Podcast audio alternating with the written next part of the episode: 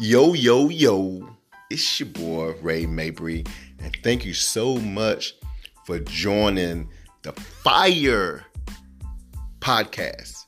That's right, FIRE, which stands for Freedom in Real Estate.